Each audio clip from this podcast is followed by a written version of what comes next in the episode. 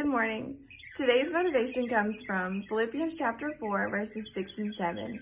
Be anxious for nothing, but in everything, by prayer and supplication, with thanksgiving, let your requests be made known to God. And the peace of God, which surpasses all understanding, will guard your hearts and minds through Jesus Christ. So many of us let anxieties and insecurities control our daily thoughts, and Paul encourages us through the letter to Philippi to be anxious for nothing, but instead pray.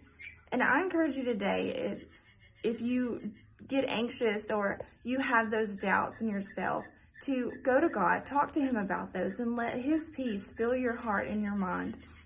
And I also encourage you today to look in the mirror and tell yourself, I am enough because God made me. I love you and God loves you. And always remember to be kind, be humble, and stay motivated. Have a good Monday.